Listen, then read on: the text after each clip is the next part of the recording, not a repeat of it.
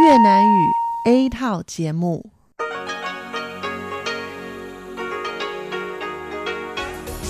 Đây là Đài Phát thanh Quốc tế Đài Loan RTI.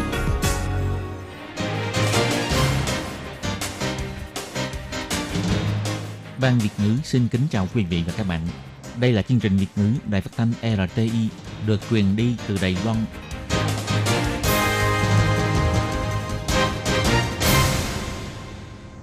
Hello, tôi Kim xin kính chào các bạn. Hoan nghênh các bạn đã đến với chương trình Việt ngữ ngày hôm nay của chúng tôi. Các bạn thân mến, hôm nay là Chủ nhật, ngày 13 tháng 1 năm 2019, cũng tức mùng 8 tháng Chạp âm lịch năm Mậu Tuất. Chương trình Việt ngữ ngày hôm nay của chúng tôi sẽ bao gồm các nội dung chính như sau. Mở đầu là bản tin quan trọng trong tuần, tiếp đến là chuyên mục Chuyện bạn đó đây, rồi đến chuyên mục Góc giáo dục, và sau cùng, chương trình của chúng tôi sẽ khép lại với chương mục Nhịp cầu giao lưu. Mở đầu chương trình hôm nay, Tố Kim xin mời các bạn cùng theo dõi bản tin quan trọng trong tuần. Và trước hết, mời các bạn cùng đón nghe các mẫu tin tóm lược. Sở Di dân đưa ra chính sách khoan hồng đối với người cư trú quá hạn ra tự thú. Du lịch Nhật ngày càng đắt, tháng 3 tới, phí du lịch theo đoàn sẽ tăng. Mức phạt quấy rối tình dục quá thấp, Ủy viên lập pháp Đài Loan kêu gọi sửa luật. Chủ trương một nước, hai chế độ không được ủng hộ, 80% người dân phản đối.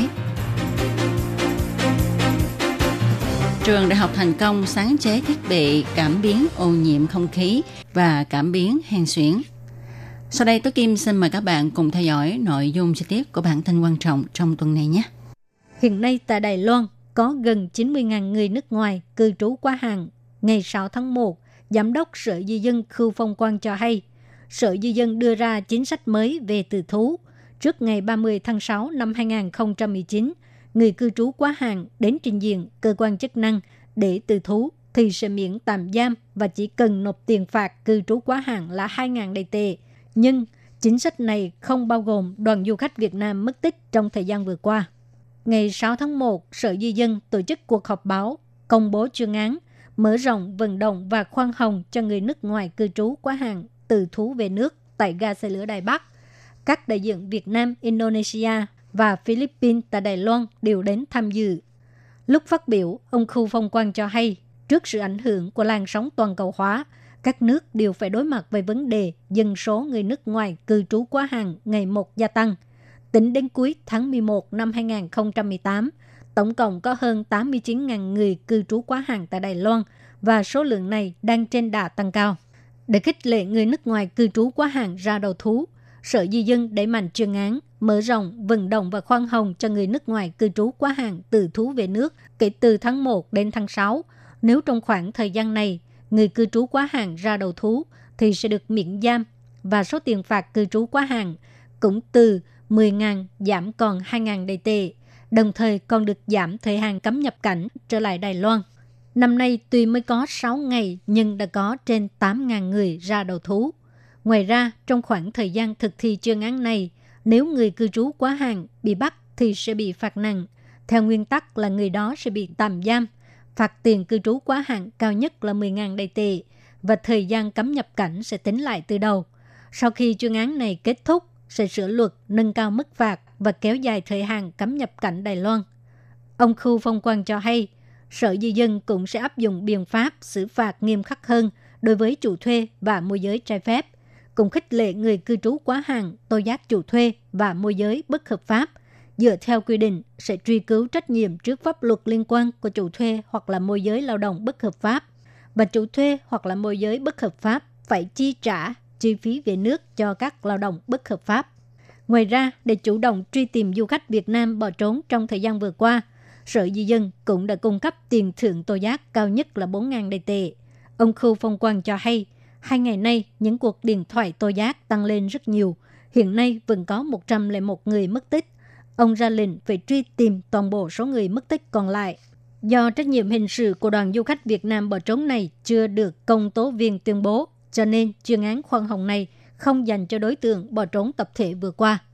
Chuyên án khoan hồng cho những người cư trú quá hạn ra đầu thú được đẩy mạnh sau khi 152 du khách Việt Nam tới Đài Loan bỏ trốn vào ngày 21 và ngày 23 tháng 12 năm 2018, trừ đi một người không bỏ trốn và ba người từ xuất cảnh.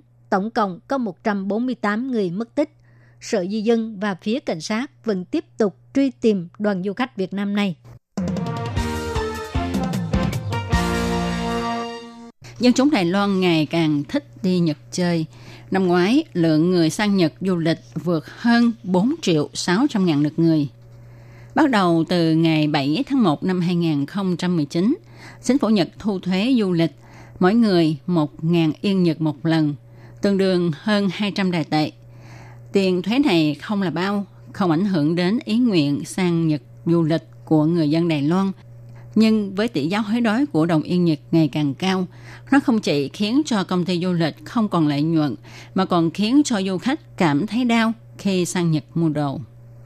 Ông Ngô Chí Kiện, Chủ tịch Công hội Lữ hành thành phố Đài Bắc nói, 这个是一个问题，因为现在这边汇率高的太高了，那当然也是在关注说，只是短期现象还是一个长期问题。当然，现在只要是旅行团本身团费基本上在报价上，当然是旅行社要吸收。但是对消费者去日本购买东西的时候，等日本东西 Đây là một vấn đề vì hiện nay tỷ giá hối đoái tăng quá cao.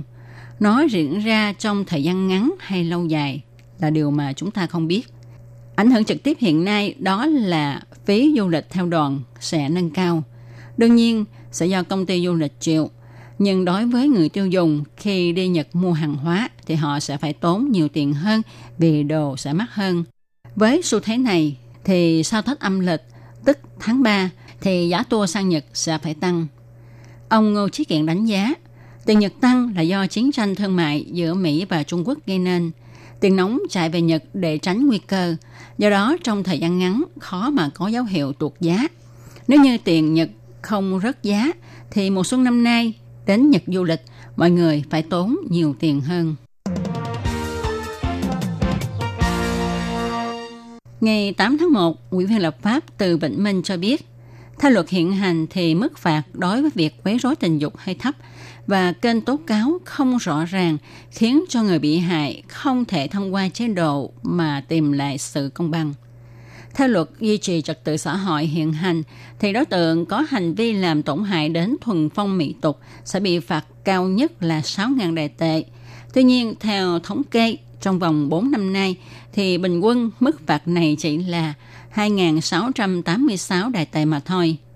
Còn luật phòng chống quấy rối tình dục hiện hành thì cũng gặp vấn đề là mức phạt quá nhẹ. Luật quy định mức phạt cao nhất là 100.000 đại tệ, nhưng trong 4 năm nay, bình quân chỉ phạt có 20.000 đại tệ. Rõ ràng với mức phạt như vậy sẽ không có tác dụng ngăn chặn đối tượng gây án.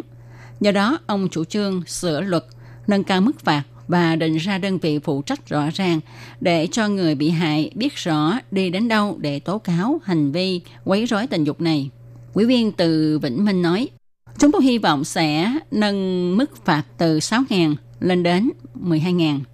Ngoài ra, đối với mức phạt của luật phòng chống quấy rối tình dục thì chúng tôi hy vọng từ 100.000 nâng lên đến 500.000.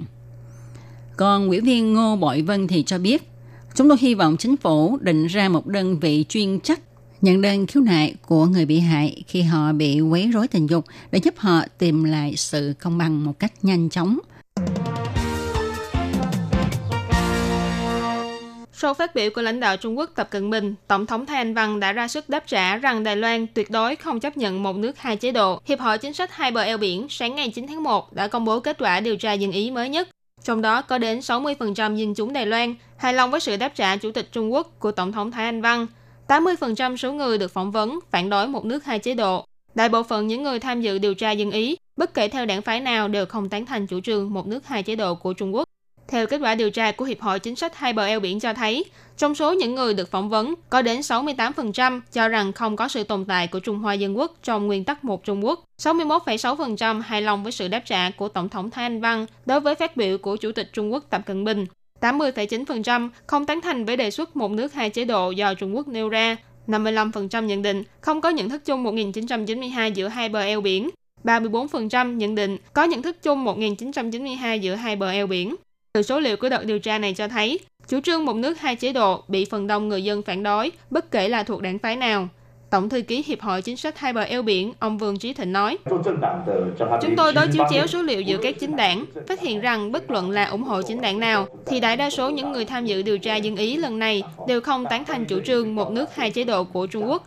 Trong bài phát biểu đầu năm mới, Tổng thống Thanh Văn đưa ra bốn điều cần để quyết định quan hệ hai bờ eo biển liệu có thể phát triển theo hướng tích cực hay không bao gồm cần nhìn nhận đúng về sự tồn tại của Trung Hoa Dân Quốc Đài Loan, cần tôn trọng sự kiên định của 23 triệu dân đối với tự do dân chủ, cần phải giải quyết sự bất đồng của hai bên bằng phương pháp hòa bình và cần được đàm phán bởi các cơ quan chính thức hoặc cơ quan được chính phủ hai bên ủy quyền. Kết quả điều tra dân Ý cho thấy có đến 85% người ủng hộ 4 điều cần và hơn 87% người tán thành đề xuất xây dựng ba mạng lưới bảo vệ về an toàn dân sinh, an toàn thông tin và dân chủ của Tổng thống Thái Anh Văn. Tổng thống Han Văn phản đối một nước hai chế độ, đồng thời cũng hy vọng các chính đảng không nên nhắc lại về nhận thức chung 1992.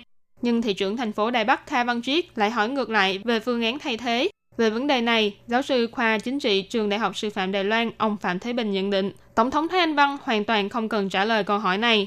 Ông nói, khi đối thủ liên tục phạm sai lầm thì tại sao chúng ta phải trả lời?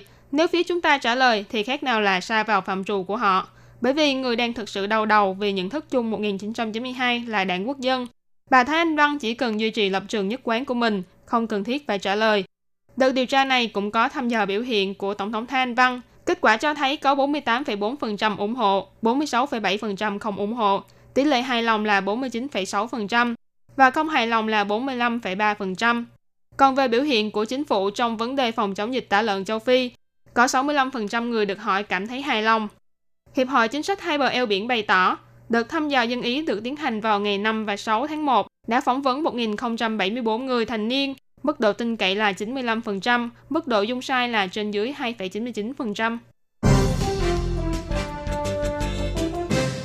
Ô nhiễm không khí là vấn đề rất được xã hội quan tâm chú ý trong một số năm gần đây. Sáng ngày 9 tháng 1, Bộ Công nghệ đã cho ra mắt máy cảm biến không khí tiết kiệm năng lượng mini do nhóm nghiên cứu của trường đại học thành công sáng chế. Đây là máy cảm biến đầu tiên có thể đo lường cùng lúc 5 chất khí ô nhiễm, còn có thể tích hợp với các sản phẩm dạng đeo. Ngoài ra, nhóm nghiên cứu này còn sáng chế ra một thiết bị cảm biến hen suyễn dạng đeo. Chỉ cần thổi một hơi là có thể biết được tình trạng hen suyễn để tiến hành các biện pháp ứng biến kịp thời và bảo vệ sức khỏe cho những người bệnh nhân hen suyễn. Nhóm nghiên cứu của trường đại học thành công đã sáng chế ra hai thiết bị vô cùng lợi hại. Đầu tiên là máy cảm biến không khí phức hợp, có thể đo lường cùng lúc 5 chất khí ô nhiễm, bao gồm khí carbon monoxide, carbon dioxide, ozone, hợp chất hữu cơ formaldehyde và các hợp chất hữu cơ có tính bay hơi khác.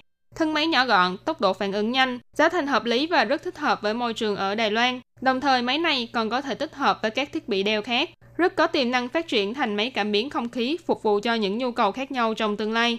Giáo sư khoa điện cơ trường Đại học Thành Công, ông Vương Chứng Hân nói, ở những môi trường làm việc khác nhau sẽ có các chất khí ô nhiễm khác nhau. Về mặt này, nhóm kỹ thuật của trường Đại học Thành Công có thể điều chỉnh về kỹ thuật sao cho phù hợp với điều kiện của môi trường, từ đó phục vụ những nhu cầu cảm biến những phân tử không khí khác nhau. Một thành quả nghiên cứu khác được gọi là thiên sứ chống hen suyễn. Đây là thiết bị kiểm tra mini phức hợp dạng đeo. Khác với phương pháp kiểm tra nội soi phế quản lấy số liệu lâm sàng, không những gây cảm giác gây khó chịu cho người bệnh, Công tác đăng ký dữ liệu trên giấy tờ cũng vô cùng bất tiện. Thiết bị do nhóm nghiên cứu trường đại học thành công sáng chế, chỉ cần thổi một hơi là có thể kiểm tra được tốc độ di chuyển của các phân tử không khí, nồng độ của nitơ monoxide, từ đó biết được tình trạng hen suyễn của người bệnh, rồi tự động đăng nhập dữ liệu qua mạng. Đây là một thiết bị vô cùng tiện lợi cho người sử dụng, Giáo sư khoa điện cơ trường Đại học Thành Công ông Trương Thủ Tiến nói, Nếu như chúng ta có thể đo lường hen suyễn giống như đo huyết áp, mỗi ngày người bệnh đều có thể đo trước chỉ số khả năng có thể lên cân hen suyễn của mình. Nếu vượt quá mức nguy hiểm thì có thể đến bệnh viện xử lý và điều trị ngay trước khi phát bệnh. Hiện tại thành quả nghiên cứu này đã được chuyển giao công nghệ cho doanh nghiệp tư nhân nhưng vẫn cần xem xét các phương diện như giá thành kỹ thuật lắp ráp của thiết bị cảm biến khá cao cũng như nhu cầu tiêu dùng vân vân. Nên nhà đầu tư dự tính phải sau 2 năm mới có thể sản xuất đại trà ra thị trường để ứng dụng khoa học kỹ thuật có thể bảo vệ sức khỏe cho người dân.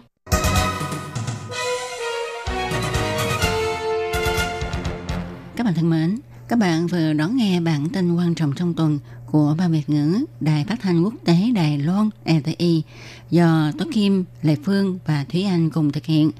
Tôi Kim xin thay mặt cho mọi người chúc tất cả các bạn có một ngày chủ nhật thật là đẹp. Và sau đây, tôi Kim xin mời các bạn tiếp tục đón nghe các chương mục còn lại của Ban Việt ngữ ngày hôm nay nhé.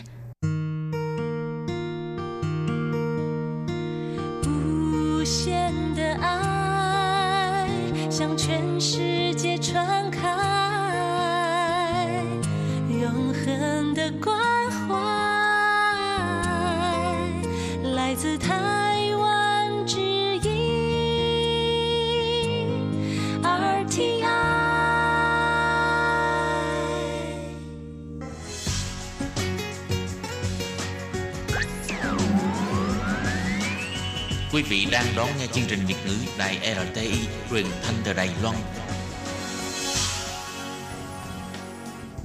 Chào mừng các bạn đến với chuyên mục Chuyện vãng đó đây do Minh Hà thực hiện.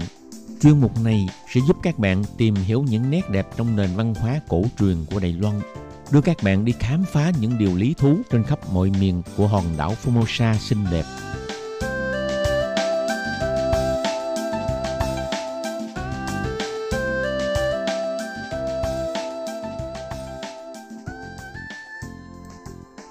Xin kính chào quý vị và các bạn. Các bạn thân mến, hiện nay ở ngoài thị trường đang bán đầy rẫy các loại đồ uống hay những loại nước giải khát khoái khẩu rất thu hút tới người tiêu dùng. Nào là trà đỏ, trà xanh, trà sữa, nước trái cây vân vân. Những khi mình cầm trên tay menu đồ uống thì đã bị làm hoa cả mắt, không biết đường nào mà chọn. Phải công nhận ngày nay, nhà kinh doanh nước giải khát áp dụng nhiều chiến lược đa dạng và cụ thể để thu hút, mở rộng đối tượng khách hàng, xây dựng một doanh số ổn định và phát triển bền vững cho thương hiệu thức uống của mình. Hôm nay trong chương một chuyện vào ở đây, Minh Hà sẽ chia sẻ với các bạn về hành trình kinh doanh món trà sữa của các doanh nghiệp Đài Loan. Từ một ly trà sữa trân châu vô cùng tầm thường nhưng lại sáng tạo một kỳ tích kinh tế, khiến người Đài Loan rất lấy làm tự hào cho xứ sở của mình. Nào mời các bạn cùng đón nghe nhé.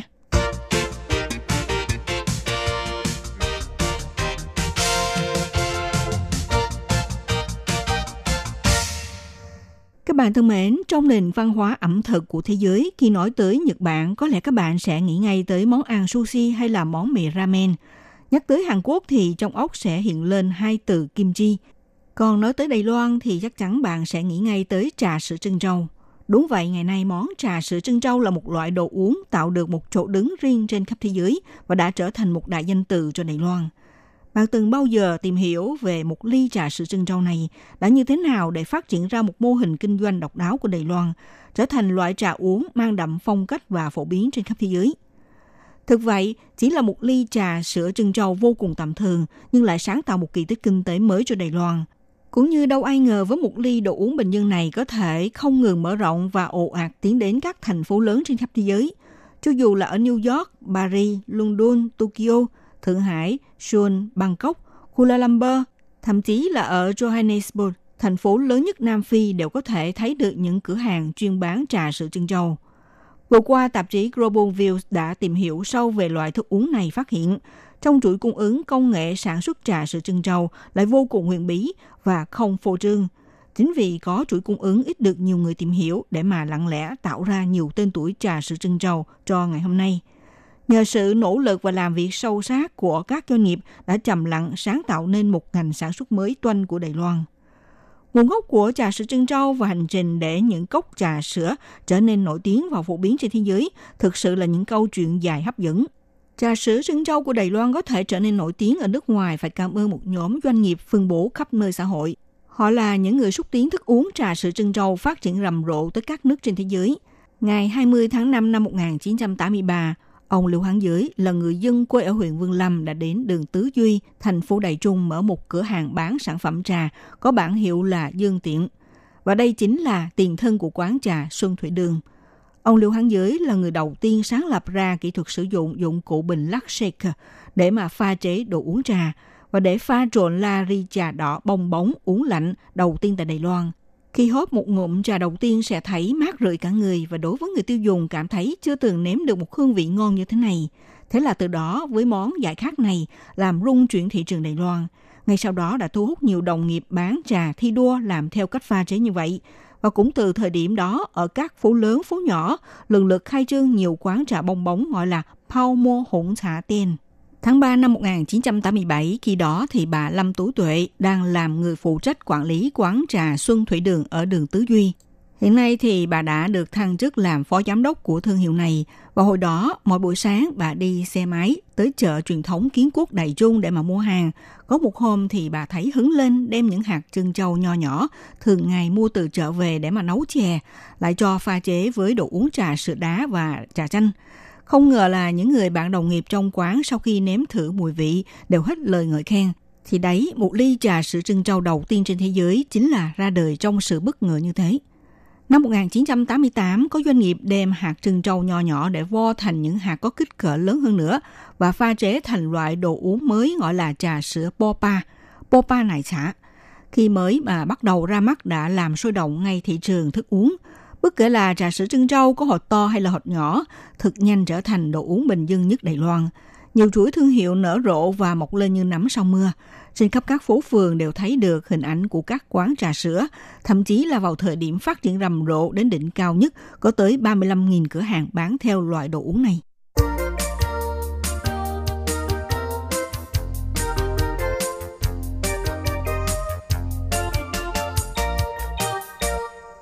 Các bạn thân mến, các bạn đang theo dõi chương một chuyện vạn đó đây của Đài RT do Minh Hà thực hiện. Chủ đề hôm nay là giới thiệu về chuyện dài và hấp dẫn của thức uống trà sữa của Đài Loan. Ngày nay trên khắp năm đại châu của thế giới, tại các thành phố lớn và thắng cảnh chính trên quốc tế, hầu như đều thấy được sự góp mặt của các chuỗi thương hiệu bán trà sữa trân châu của Đài Loan. Ví dụ như có thương hiệu Xuân Thủy Đường, thương hiệu Cung Thả đã thành lập ở cửa hiệu trên đường Omodestanto là con đường nổi tiếng ở Tokyo, Nhật Bản. Rồi có thương hiệu trà sữa Satay đã ở Paris mở cửa hàng tại Viện Bảo tàng Louvre. Ngoài ra, ngay cả tại thành phố Dubai giữa lòng sa mạc cũng có thể thấy được món trà sữa trân trâu của hai thương hiệu trà sữa đình đám, Sarati và Satay. Hiện nay thì các cửa hàng bán thức uống trà của Đài Loan có mặt tại hơn 40 quốc gia, 300 thành phố trên thế giới, từ New York, London, Johannesburg, rồi Sydney, Seoul, Bắc Kinh, Thượng Hải cho đến Singapore, Manila, Kuala Lumpur, Bangkok, Yangon, thành phố Hồ Chí Minh vân vân. Cho dù là người da trắng, tóc vàng, mắt xanh, người Hồi giáo, mặc khăn trùm từ đầu đến chân hay là người châu Á, người da đen, sẽ thấy được trong tay của mọi người là một ly trà sữa trân châu và đây cũng là một hình ảnh chung và trở nên phổ biến ở các nơi trên thế giới. Ngày nay, món trà sữa lắc của người Đài Loan đang đảo lộn ý tưởng của người đời, đồng thời làm thay đổi thói quen uống trà của người phương Tây.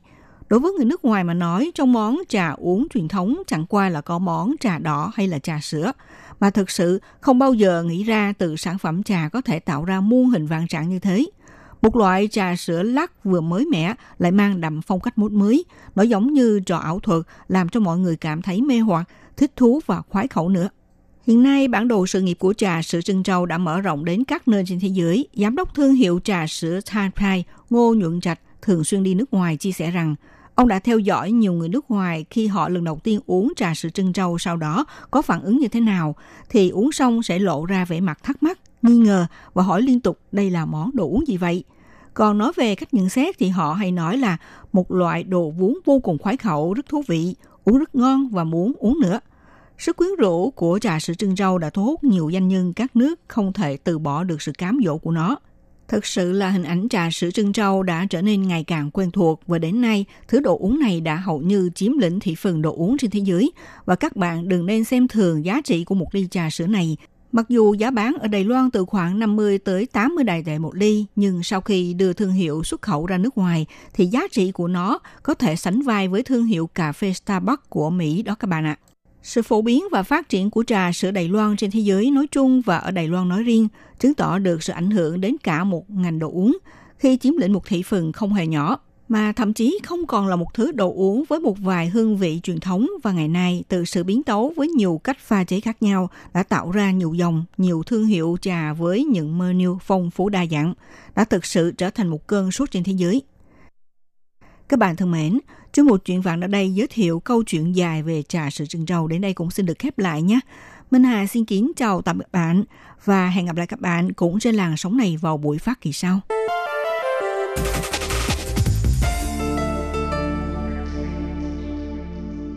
Hộp thư ban Việt ngữ Vietnamese Service PO Box 123 gạch ngang 199 Taipei 11199 còn thư từ của thính giả Việt Nam, xin gửi đến hộp thư số 104 Hà Nội, Việt Nam số máy phát 886 2 2885 2254.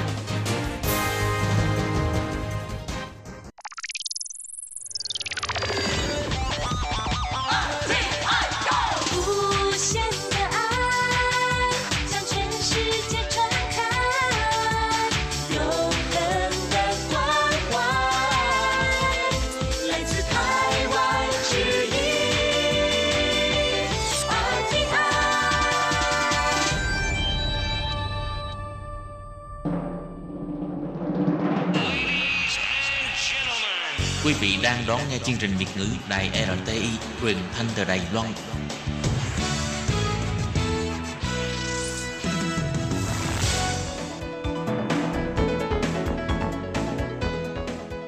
Chào mừng các bạn đến với chuyên mục Góc giáo dục do Khiết Nhi và Lệ Phương cùng thực hiện.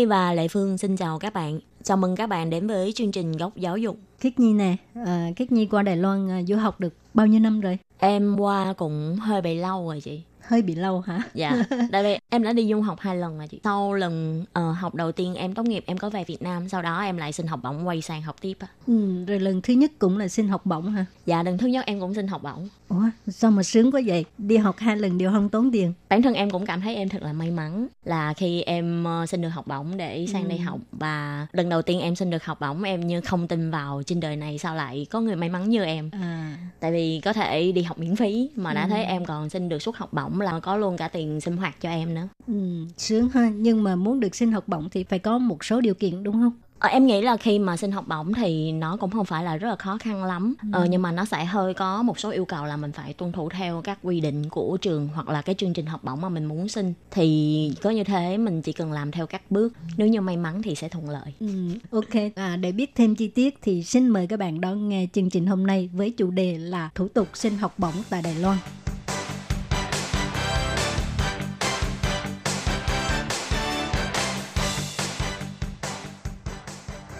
Thường thì khi mà nghe nói đến là thủ tục xin học bổng, mọi người ai cũng thấy rất là hoang mang và có vẻ hơi khó khăn. Tại vì tự dưng lại có ai cho mình tiền để mình đi học miễn phí như thế. Ừ. Với lại quan trọng hơn nữa là mọi người không biết là bắt đầu xin như thế nào. Ngoài xin học bổng ra còn có vấn đề xin visa nữa. Thì xin visa trước hay là xin học bổng trước? Ừ. Hoặc là xin như thế nào? Và có khi nào mà xin được học bổng mà lại không có visa hay là xin được visa nhưng không có học bổng mình phải đi tự túc. À. Thì nó có rất là nhiều cái vấn đề khiến cho mình phải suy nghĩ. Thì À, các bạn biết không, việc du học ở Đài Loan là có thể tự túc. Các bạn có thể tự chi trả toàn bộ chi phí học tập từ học phí cho đến uh, ký túc xá, phí sinh hoạt hoặc là đời sau một học kỳ. Có thể xét theo thành tích học tập của các bạn để mà xin được học bổng với nhà trường. Cũng có thể ngay từ đầu đi học theo diện học bổng. À, phía nhà trường có thể là miễn phí tiền học tiền ký túc xá. Thậm chí là nếu may mắn thì trường mà bạn muốn học á, lại có thể cho bạn suất học bổng 100% tức là miễn phí toàn bộ luôn cộng thêm cái số phí sinh hoạt hàng tháng cái này là giống như khiết nhi phải không Dạ, nhưng mà tất nhiên thì bên trường cũng sợ là sau khi mình có được học bổng rồi thì Ừ. lại bắt đầu không lo lắng học hành. Thì trường nhiều khi chỉ sẽ xét học bổng cho mình khoảng một học kỳ hay là Ừ. một năm. Đợi đến học kỳ thứ hai khi mà thấy thành tích của mình có vẻ cũng ok Ừ. thì họ sẽ cho Cho học tiếp. bổng tiếp.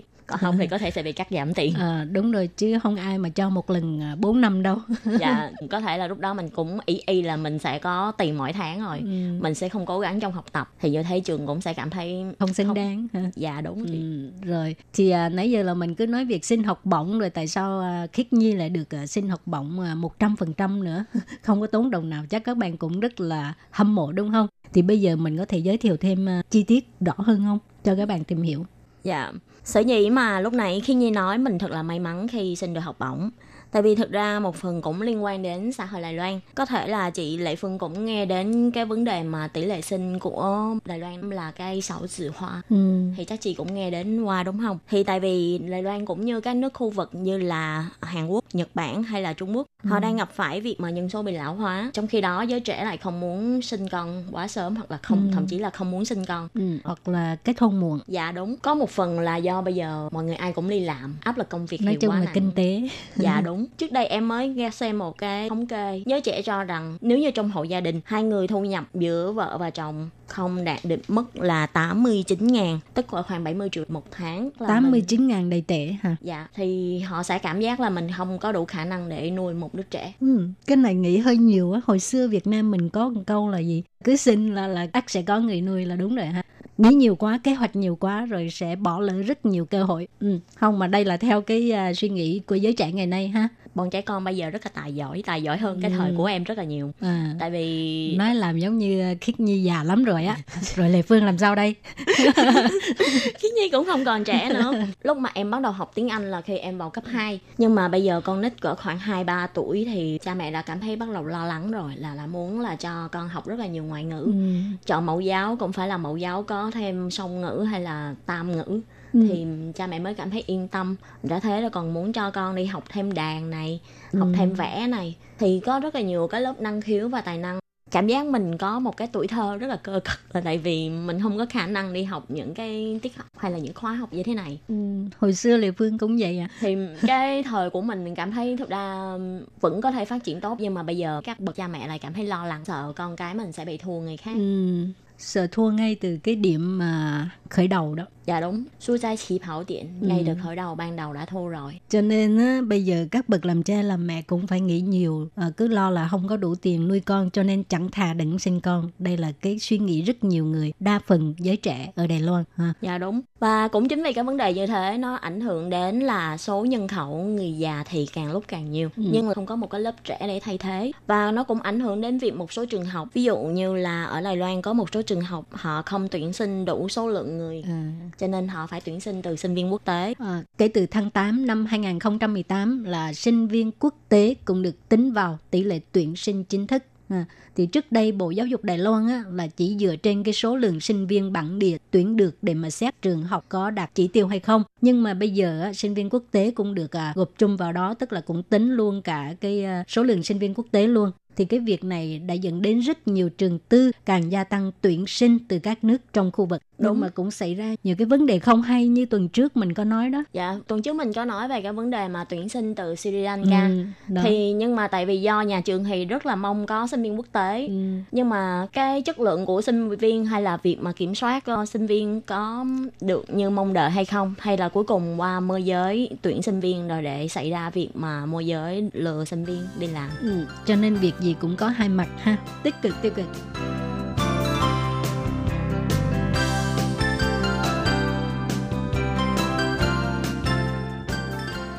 Bây giờ mình giới thiệu cái à, xin học bổng là phải xin như thế nào. Trước tiên là giới thiệu về cái thủ tục để xin học bổng nhà trường.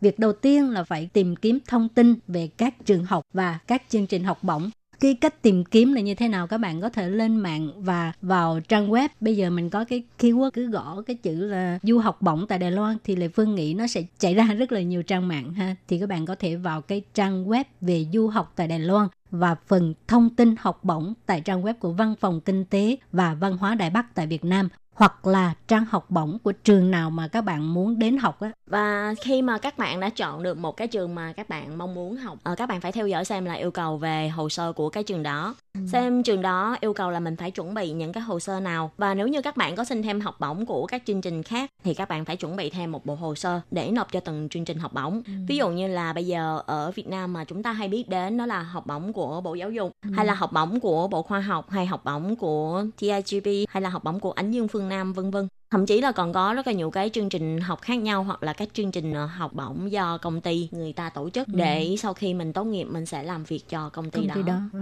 cái đó là một cách tuyển nhân tài đó ha dạ. thì uh, như được biết là hiện nay có nhiều trường đại học ở Việt Nam là đều có hợp tác với Đài Loan ha như là trường Đại học Y Hà Nội này trường Đại học Dược Hà Nội này hay là Đại học Khoa Tự nhiên Hà Nội vân vân à, là đều có hợp tác với Tổng bệnh viện Cựu chiến binh để mà đưa sinh viên qua đại học ha hoặc là trường Đại học Khoa học Tự nhiên Cần Thơ Bách Khoa, thành phố Hồ Chí Minh, à, vân vân. Hàng năm đều có à, các đoàn giáo sư của trường bên Đài Loan về tuyển sinh theo các thời điểm khác nhau. À, cho nên các bạn cũng có thể để ý thông tin của các trường tại Việt Nam và về các trường và phân theo khu vực như thế nào hoặc là thông tin tuyển sinh của từng trường. Chúng tôi cũng sẽ tiếp tục à, giới thiệu cho các bạn trong các à, chương trình sau ha.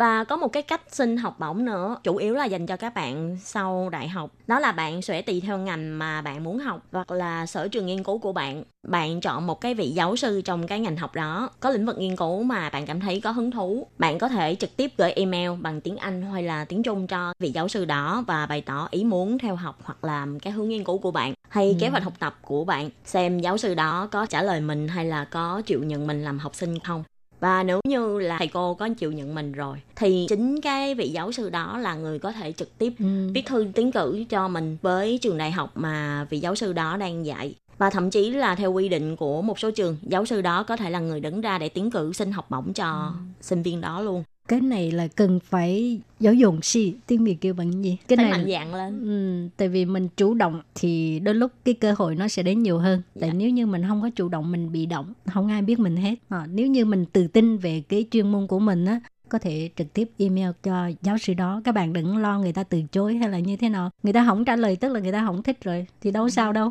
Không mất mát gì hết. Dạ tại vì với lại một phần nữa có thể là do hướng nghiên cứu của họ không có phù hợp với mình. Ừ. nhưng mà thực ra phần lớn thì các giáo sư đều sẽ trả lời thư cho sinh viên. Ừ, được hay không được người ta cũng sẽ trả dạ, lời. dạ phần lớn là như thế. Ừ chỉ có một số trường hợp ngoại lệ. Ừ.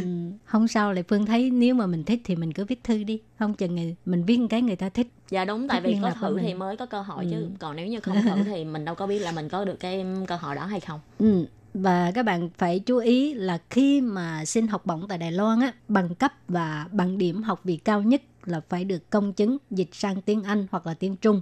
Nếu có sẵn tiếng Anh, tiếng Trung thì chỉ cần chứng thực tại phòng tư pháp thôi ha và sau đó là đem đến làm thủ tục hợp pháp hóa tại Cục lãnh sự Bộ Ngoại giao Việt Nam. Nếu như các bạn ở Hà Nội thì chắc ai cũng biết rồi ha. Địa chỉ là ở à, 40 Trần Phú, Ba Đình, Hà Nội. Ừ. Nhưng mà từ việc dịch thuật đến công chứng tại phòng công chứng cũng có thể mất vài ngày đến một tuần mà sau khi công chứng lại đến phòng tư pháp hoặc là bộ ngoại giao đều phải mất thời gian để mình xin chứng thực. Khi mình chạy hết cái chu trình này có khi nó cần mất cả tháng hoặc thậm chí là gần 2 tháng. Khi mình chuẩn bị hồ sơ nộp cho các trường thì các bạn đừng có nộp sát ngày quá. Tại vì có một số trường như họ sẽ quy định là trước ngày 15 tháng 3 chúng ta phải hoàn tất tất cả hồ sơ để nộp cho trường. Ừ. thì họ mới bắt đầu xét tuyển cho mình nhưng mình đến 30 tháng 3 mình mới lấy được hồ sơ. Thì lúc đó có thể là trường đã đóng hồ sơ và mình sẽ không được xét tuyển nữa. Mình phải đợi đến học kỳ sau. Cái gì mình cũng trừ hao ha dạ đúng. Cho nên là ừ. mình phải làm trước chứ không được để nước tới chân mới nhảy. Ừ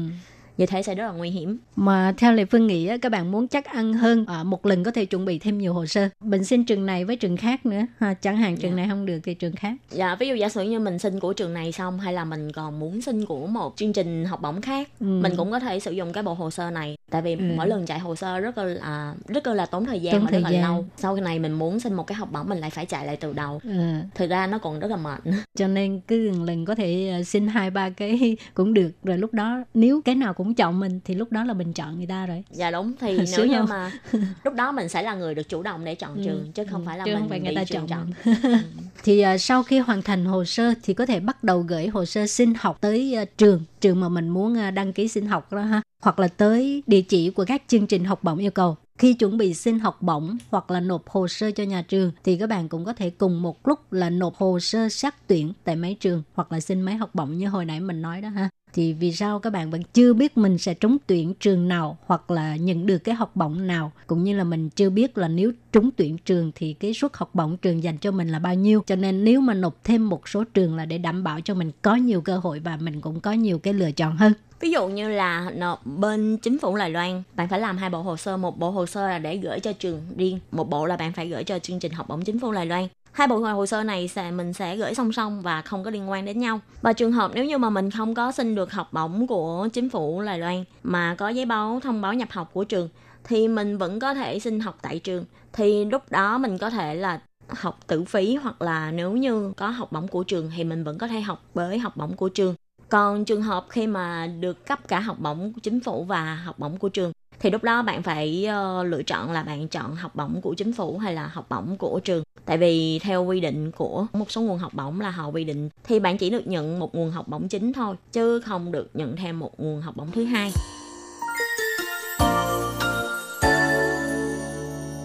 Rồi thì vừa rồi là Lê Phương với Khiết Nhi đã giới thiệu cho các bạn biết về những cái thông tin nộp hồ sơ xin học bổng. Các bạn có những cái thắc mắc gì cũng có thể viết thư email cho ban Việt ngữ để mà hỏi thêm chi tiết hơn. Vậy thì Khiết Nhi với Lệ Phương sẽ chờ thư của các bạn nha. Và cảm ơn các bạn đã theo dõi chương trình. Hẹn gặp lại các bạn trong chương trình kỳ tới. Khiết Nhi và Lệ Phương xin chào các bạn. Bye bye.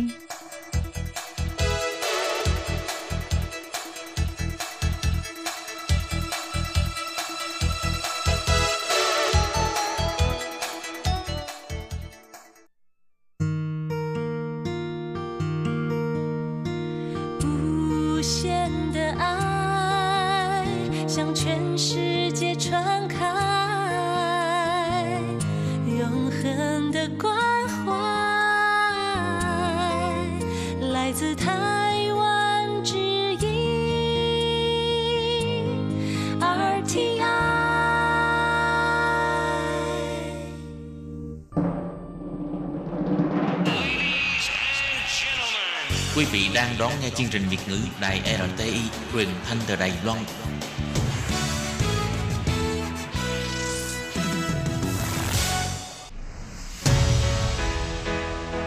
Tố Kim, Tường Vi, chào mừng các bạn đến với chuyên mục Nhịp cầu giao lưu. Mong rằng tiết mục này là nơi chia sẻ tâm tư tình cảm của mọi người, thắt chặt mối thân tình giữa các bạn với chúng tôi.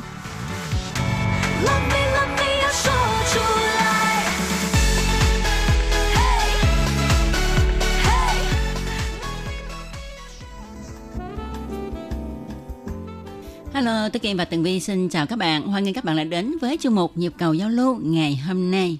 Wow, các bạn ơi, hôm nay á à, là những ngày đầu năm mới của Ừ. năm 2019. À, nhanh quá một năm thế là đã qua rồi và à, năm vừa rồi thì à, ban Việt ngữ đã à, nhận được à, rất là nhiều thư của các bạn à, thính giả và hy vọng rằng trong năm 2019 này thì cái lượng thư nó sẽ càng nhiều hơn nữa để chuyên mục nhịp cầu giao lưu à, có nội dung để mà chia sẻ với mọi người ha. Ừ, đúng vậy. Thì trong tuần đầu tiên của năm mới ha, chúng tôi đã có dịp chia sẻ với các bạn về bài chúc mừng năm mới của anh Phạm Xuân Triển ha. Thì hy vọng trong năm mới này ha, anh chuyển sẽ có nhiều bài để mà đóng góp cho chương mục nhập cầu giao lưu nữa. Ừ. Vâng, và à, sẵn đây thì à, Tường Vi cũng trả lời luôn thư của anh Xuân Triển là trong à, lá thư ngoài cái bài à, thơ à, chúc mừng Tết gửi đến cho ban Việt ngữ thì còn có một cái lời nhắn là đề nghị ban Việt ngữ gửi lại cho Xuân Triển xin hai số chuyên sang quý 1 và quý 2 bởi đến nay chỉ vừa mới nhận được quà đố vui của Tường Vi mà thôi. Hình như làm ban Việt ngữ đã gửi chuyên sang cho anh Xuân Triển lần thứ hai rồi hay sao? Đúng vậy, đúng vậy. Gửi nhiều lần rồi anh ơi. Tại vì mỗi lần mà nhận được thư của anh, email của anh thì Tố Kim đã nhắc à, ban phục vụ thư từ ha gửi cho anh và cái cô bé đó cũng đã nói với Tố Kim và Tường Vi là đã gửi cho anh Xuân Triển rồi không biết là anh nhận được chưa ha hy vọng rằng uh, thời gian gần đây ha khi mình trả lời lá thư này thì anh Xuân Triển đã nhận được À, ngoài ra thì à, trong lá thư này anh Xuân Triển cũng có à, đặc biệt là gửi tặng cho Tường Vi với Tố Kim một nhạc phẩm tên là Hai mùa Noel và à, kèm theo lời kính chúc các anh chị trong ban Việt ngữ, các thính giả của nhịp cầu giao lưu một mùa Giáng sinh tràn đầy hạnh phúc và an lành. Vậy thì à, một lát nữa đây, Tường Vi và Tố Kim à, sẽ phát bài Hai mùa Noel để à, tặng cho tất cả các à, quý thính giả của chương trình nhịp cầu giao lưu nha. ừ. và tiếp theo chương trình hôm nay thì Tố Kim và Tường Vi xin trả lời lá thư của thính giả là Thiếu Bình ngụ ở Cần Thơ Thưa các bạn, thính giả La Thiếu Bình là một trong những uh, thính giả lâu năm của Ừ. đài RTI và uh, đợt vừa rồi thì uh, anh La Thiếu Bình đã gửi email đến cho ban Việt ngữ và uh, chia sẻ với ban Việt ngữ là anh đã nghe chương trình của đài RTI gần 40 năm rồi phải không? Đúng vậy, À. à, từ năm 1980 cho đến bây giờ đó. Wow, lúc đó thì đúng, Tường Vi chưa ra đời. Chưa giao đời hả? Vi chưa giao đời nữa hả? Chưa. Wow, sai. Như vậy là Vi phải kêu bằng ờ, chú hay bác rồi đó ha.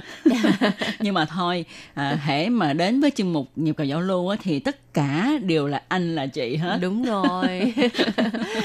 và đối với đặc biệt là đối với những người mà thích uh, nghe chương trình đài phát thanh á ừ. là những người có một cái tâm hồn rất là phong phú lãng mạn đúng vậy và vì vậy mà sẽ trẻ hơn cái tuổi thực của mình rất là nhiều ừ, ừ, ừ. cho nên á, lúc nào tố kim cũng uh, xưng hô với các bạn thính giả của mình là bạn hay là anh hay là dạ. chị thôi chứ không bao giờ mà kêu chú kêu bác đúng rồi nhưng mà uh, cái sự anh chị này vẫn rất là tôn trọng mọi người đúng vậy đúng dạ, vậy uh, cái này là mình tình bạn không ừ. có phân biệt tuổi tác đúng đó. vậy đúng vậy thật ra thì uh, tuy rằng cái xưng hô anh chị nhưng mà uh, đối với những thính giả mà có tuổi ha uh, chúng tôi rất là tôn kính ừ. kêu trong cái niềm kính trọng dạ vâng và bây giờ thì mời các bạn cùng lắng nghe lá thư của thính giả La Thiếu Bình gửi cho ban Việt ngữ Đài RTI nha. Ừ. À, tôi là thính giả rất lâu năm của đài RTI. Có lẽ bắt đầu nghe đài từ đầu thập niên 1980 cho đến nay đã gần 40 năm rồi. Nhưng rất ít viết thơ liên lạc với đài. Tôi thường xuyên nghe các chương trình tiếng Hoa mỗi ngày, chương đề Nhìn ra thế giới, nhịp cầu giao lưu, ca khúc xưa và nay, ống kính rộng, vân vân. Tôi rất quen thuộc với giọng nói của các bạn như là Lệ Phương, Tố Kim, Bích Ngân, Tường Vi, Minh Hà, Hải Ly, Hoàng Lam. Trong một bài học tiếng Hoa có nghe Lệ Phương bày tỏ lòng mong mỏi được hồi âm của thính giả. Tôi thấy mình thiếu sót quá, nghe đài bao nhiêu năm mà không có liên hệ, nên cố gắng khắc phục thiếu sót này. À, thật ra thì anh à, La Thiếu Bình cũng à, đừng nghĩ là mình thiếu sót. Bởi vì có nhiều khi mỗi một người thính giả có cái thói quen có sử dụng email hay không hay là nhiều khi là do công việc bận quá cũng không có thời gian gửi thư. Nhưng mà khi mà à, nghe anh nói là luôn luôn lắng nghe à, đài RTI và à, rất là quen thuộc với tất cả các giọng nói của các phát thanh viên của ban Việt ngữ thì um, cả thành viên của ban Việt ngữ đều rất là vui bởi vì uh, có sự ủng hộ của anh, sự ủng hộ rất là âm thầm của thính giả La Thiếu Bình. Đúng vậy, đúng vậy. Thật ra thì ờ, khi mà vào đài làm việc ha vào năm 2005 á thì ờ, Tố Kim cũng đã phụ trách cho một nhịp cầu giao lưu trả lời thơ của các bạn thính giả ở Việt Nam gửi về cho đài. Thì Tố Kim có ấn tượng là có nhận được thư của anh La Thiếu Bình. Cho nên khi mà hôm nay ha cầm lá thư này với cái tên La Thiếu Bình thì Tố Kim cảm thấy rất là thân thuộc, không có xa lạ. Ừ. À, điều này chứng tỏ là anh à, tuy rằng ít thôi nhưng mà cũng có ha cũng có gửi thơ về cho ban Việt ngữ nhất là khoảng 10 năm trước ha ừ. à, tuy nhiên á à, những năm gần đây thì ít à, tôi kim thấy là không có à, ừ. tại vì à, với cái xã hội thông tin phát triển thời nay mà ha à, cái việc viết thư á uh, đã ít đi rồi ha mọi ừ. người không còn thói quen viết thư nữa đôi khi chỉ nghe thôi ha ừ. hoặc là có thì nhắn tin hoặc là bây giờ thì có facebook à, tất cả các phương tiện rất là tiện lợi anh La Thiếu Bình cứ yên tâm là à, cái tên của anh rất là hay và mọi người đều nhớ cho ừ. tới tận bây giờ như à, Tố Kim vừa mới chia sẻ đó um, mà công nhận hay thiệt ha ừ. cho em hỏi có phải là anh La Thiếu Bình là người Hoa không ạ? Ờ, nghe tên thì chắc chắn là người Hoa rồi. À, nếu mà tiếng Hoa là lúa sao phiền mà ừ, chắc là như vậy ha nếu mà có sai anh biết thơ vào uh, để mà uh, đính chính đính lại chính lại nha vâng và bây giờ thì tường vi xin tiếp tục đọc thư của anh La Thiếu Bình. Chương trình dạy tiếng Hoa của Hoàng Lam và Lệ Phương rất vui với những lời hài hước dí dỏm của hai bạn. Ngoài ra từ ngữ và bối cảnh sinh hoạt giao tiếp cũng rất cập nhật hiện đại. Công việc của hai bạn góp phần phổ biến tiếng Hoa cho người Việt Nam cũng hợp với một xu hướng hiện nay là tiếng Hoa trên thế giới ngày càng phổ biến, đồng nhịp với sự phát triển mạnh mẽ của kinh tế, kỹ thuật và văn hóa của người Hoa trên phạm vi toàn cầu. Tôi dự đoán rằng trong tương lai tiếng Hoa cũng sẽ phổ biến gần như là tiếng Anh hiện nay. Tôi muốn đưa ra những hình ảnh dẫn chứng cụ thể về người các nước trên thế giới sử dụng tiếng Hoa rất thành thạo và tiếp thu văn hóa Trung Hoa như thế nào. Người Hoa có một nền văn hóa lâu đời rộng lớn và phong phú. Bởi vậy, cô gái người Ukraine Hega Udovchenko có thể mượn một bài hoát tiếng Hoa để nói lên tâm sự chua chát của mình khi nước Ukraine lâm vào cảnh chiến tranh bất ổn. Đối với cô gái trẻ người Nga, Natalia Bobonnikova thì đường thi tống từng có sự hấp dẫn đặc biệt nên cô muốn phiên dịch ra Nga văn. Cô thuộc nhiều thi ca cổ điển của Trung Quốc và bài hát Đảng nguyện nhân trường cũ, một bài từ phổ nhạc của Tô Thức một cách thành thạo. Một anh chàng người Anh tên Brendan Luke McManus từng tìm thấy bài hát Ngọn lửa mùa đông ấm cúng trong cảnh tuyết giá rét buốt của Tây An. Một cô gái hiếu thảo, người Ghana, tìm thấy bài hát Người cha nói lên đúng tâm sự của mình. Một cô gái người Australia lấy chồng người Trung Quốc và đặc biệt hòa hợp với mẹ chồng thật là hiếm có. Và còn nhiều nữa, Tóm lại, người nước ngoài có thể tìm thấy trong văn hóa Trung Hoa những điều phù hợp với mình. Ngoài ra, anh La Thiếu Bình cũng đã chia sẻ à, với chúng ta một số các uh, clip minh họa cho dự đoán của mình là tiếng Hoa sau này sẽ phổ biến như là tiếng Anh. Ừ. À, vâng, và Tường Vi cũng nghĩ rằng đúng là như vậy đó các bạn. Tiếng Hoa bây giờ có cái tầm quan trọng uh, vượt bậc so với nhiều thứ tiếng khác và hiện nay thì trên toàn thế giới số người nói tiếng Hoa là có dân số đông nhất trên thế giới đó. Đúng vậy, đúng vậy. À, nó không thua gì tiếng Anh đâu ha. Ừ. Ừ. Và cuối lá thơ ha, thì anh Lan Thiếu Bình à, cũng ờ, muốn thông qua cho một nhịp cầu giao lưu để chúc cho các bạn thính giả gần xa nhiều sức khỏe, hạnh phúc và thăng tiến trong công việc. Vâng, xin cảm ơn anh La Thiếu Bình và hy vọng rằng sẽ tiếp tục nhận được những lá thư của anh La Thiếu Bình à, đóng góp những bài à, viết hay đến cho nhịp cầu giao lưu. Và nhịp cầu giao lưu nhất định sẽ chia sẻ à, những bài viết của anh lên à, chuyên mục để khán thính giả của đài RTI đều có thể nghe được. Ừ, thật sự ha thì trong năm mới này ha được trả lời thơ của anh La Thiếu Bình á, Tố Kim và Rừng Vi cảm thấy rất là vui. À, tại vì một thính giả rất là lâu năm ha, ừ. tự nhiên à, lại à, có thể à, tranh thủ thời gian gửi thơ về theo lời kêu gọi của à, các thành viên trong ban Việt ngữ là một điều vô cùng an ủi và chúng tôi cảm thấy thật là hạnh phúc. Ừ. Vâng. Thật ra thì từng biết không ở Cần Thơ á, ban Việt ngữ có rất là nhiều thính giả Oh, có ừ. lẽ là cái tần số phát sóng ở khu vực ở Cần Thơ nó rõ đúng không? Đúng vậy, đúng vậy. À, những cái vùng miền Tây Nam Bộ của Việt Nam á, thì nghe đài của mình rõ hơn. À, à. Chẳng hạn như Cần Thơ nè, Trà Vinh nè, Vĩnh Long nè, rồi à, Bạc Liêu vân vân. Ừ, ừ. À, thì nó nghe rõ hơn là ở thành phố Hồ Chí Minh. À, bởi vậy thính giả của RTI đa phần là người miền Tây Uhm, và à, không biết Tường Vi còn nhớ anh Huỳnh Tuấn Khanh không ha? Ừ, à, chắc thì, chắn là nhớ chứ. thì nhân đây ha, Tố Kim và Tường Vi à, nhân dịp năm mới cũng à, tưởng nhớ đến anh ha, một thính giả thật là lâu năm của đài, à, dạ. luôn viết thơ chúng tôi. À, tuy rằng anh đã qua đời. Dạ. nhưng mà chúng tôi luôn nhớ nhất là vào những dịp cuối năm và đầu năm mới. Vâng, ừ. và hiện tại thì à, ở trong à, văn phòng của Tường Vi vẫn còn lá thư của anh Huỳnh Tuấn Khanh. Mỗi một thành viên của ban Việt ngữ đều nhận được một uh, tấm hình của anh Huỳnh Tuấn Khanh. Ừ. Hình như lúc đó là anh chụp vào dịp Tết hay sao? Đúng vậy, đúng vậy.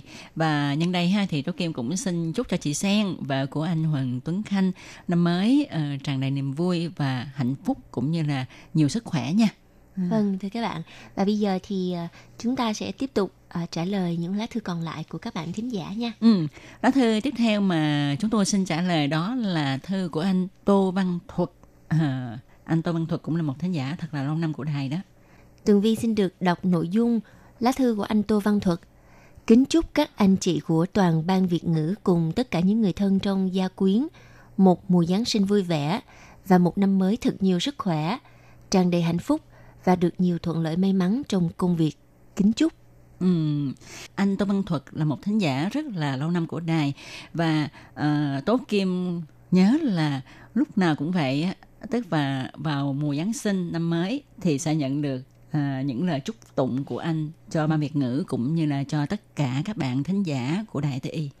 Vâng thì các bạn các bạn biết không uh, công việc phát thanh á nó giống như là một công việc rất là ảo vậy đó từ vì từ vì à, các phát thanh viên làm chuyên mục hoặc là trò chuyện với thính giả qua cái microphone ha ừ. không có nhìn thấy ai hết trơn á và ừ. trong một cái phòng thu âm thì à, à, khi mà mình nói ra những gì hoặc là mình làm những cái chuyên mục rồi được phát qua tần sóng phát thanh um, mình không biết là có ai có nghe thấy hay không đúng không? Ừ. mình không thể nào biết được là cái chuyên mục của mình cái chương trình của mình có phát đi ừm, được đến cho mọi người hay không.